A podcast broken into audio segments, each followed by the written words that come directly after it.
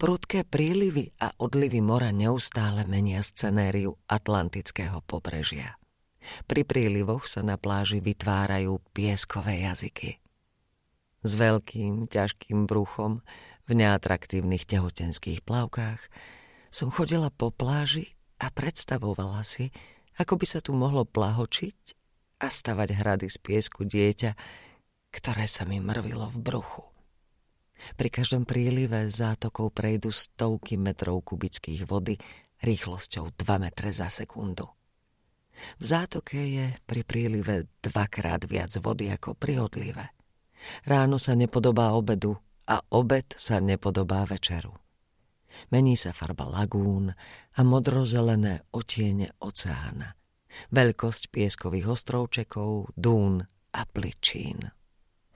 Romantika, ktorá je pre lode nebezpečná. Výletné lode musia viesť skúsení navigátori, znalci meniacej sa Arkašonskej zátoky, ktorí sa vedia včas vyhnúť pličinám. Za dve eurá sa dá rannou loďou zaviesť na jeden z odľahlých pieskových rajských ostrovov.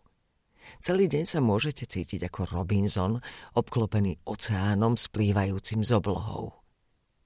Hoci na odľahlých dunách je stála bezpečnostná hliadka, treba dávať pozor na príliv a na zmeny počasia.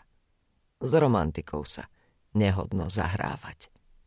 Medzi mestami Bordeaux a Biaric je zátoka s mestom Arkašon. Do nej sa vlieva rieka Lér a otvára vstup do Atlantického oceána.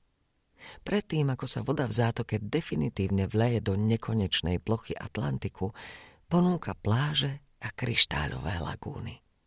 Na konci Arkašonskej zátoky medzi borovicovým lesom na pevnine a šírinou oceánu sa rozprestiera niekoľko kilometrová, 117 metrov vysoká piesková Pilátová Duna.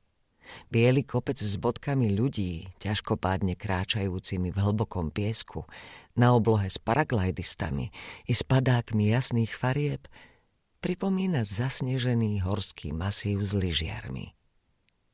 Okolo vtáčieho ostrova vytrčajú nad hladinou drevené palice – Tradičný spôsob, akým si majitelia koncesí na pestovanie ústríc ohraničujú teritória.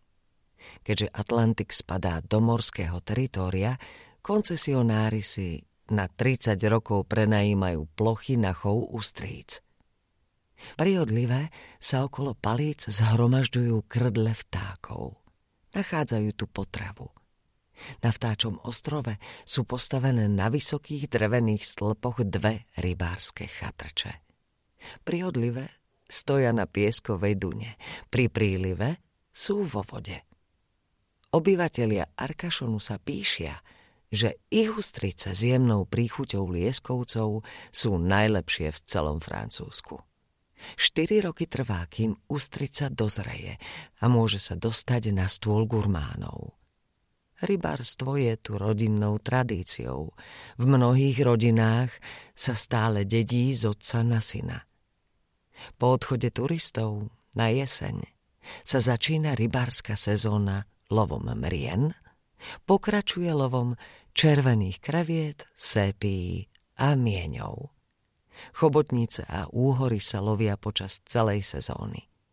Každý rok sa v marci otvára lousépí rituálom rozhodenia sietí. V Arkašonskej zátoke trávia zimu divé husy zo sibírskeho Tajmiru. 50 tisíc divých husí každoročne preletí 6 tisíc kilometrov, aby tu prezimovali.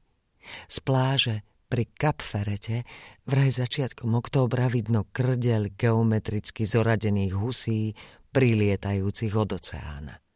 V marci sa vydávajú na spiatočnú cestu. Popri bretonskom pobreží, norských pobrežných skalách, cez Biele more, popri východnej strane Fínska a po celom sibírskom pobreží sa vracajú domov na Tajmír. V 19. storočí sa do Arkašonskej zátoky chodila zabávať a oddychovať ruská šľachta a talianskí umelci – V súčasnosti si tu bohatí Parížania kupujú rezidencie na dôchodok. Malé šarmantné vilky v borovicových hájoch pri pobreží nazývajú aj železničnými domami, pretože sú to väčšinou prízemné domy a ich jednotlivé miestnosti nasledujú jedna za druhou ako vagóny. Záhrady pri domoch sú maličké, je v nich veľa kvetov. Vielky majú pôvabné mená, ako by ich vymyslela Pipi dlhá pančucha. V reštauráciách pri pláži sa jedia ústrice so všakovakými omáčkami. Medailóniky mienia na smotanovej bylinkovo-cesnakovej omáčke grilované lososové kotlety s cibulkovým bielým sósom. Pijú sa farebné koktajly, penivé pivá a drahé vína. Dostali sme chuť na gofry s gaštanovým krémom. Predavač vraví, že gaštanový krém už nemá. Pozeral sa na moje veľké brucho a dal mi vylízať dno veľkého pohára od krému. Ako očkodné nám ponúkol dve čokoládové gofry zadarmo.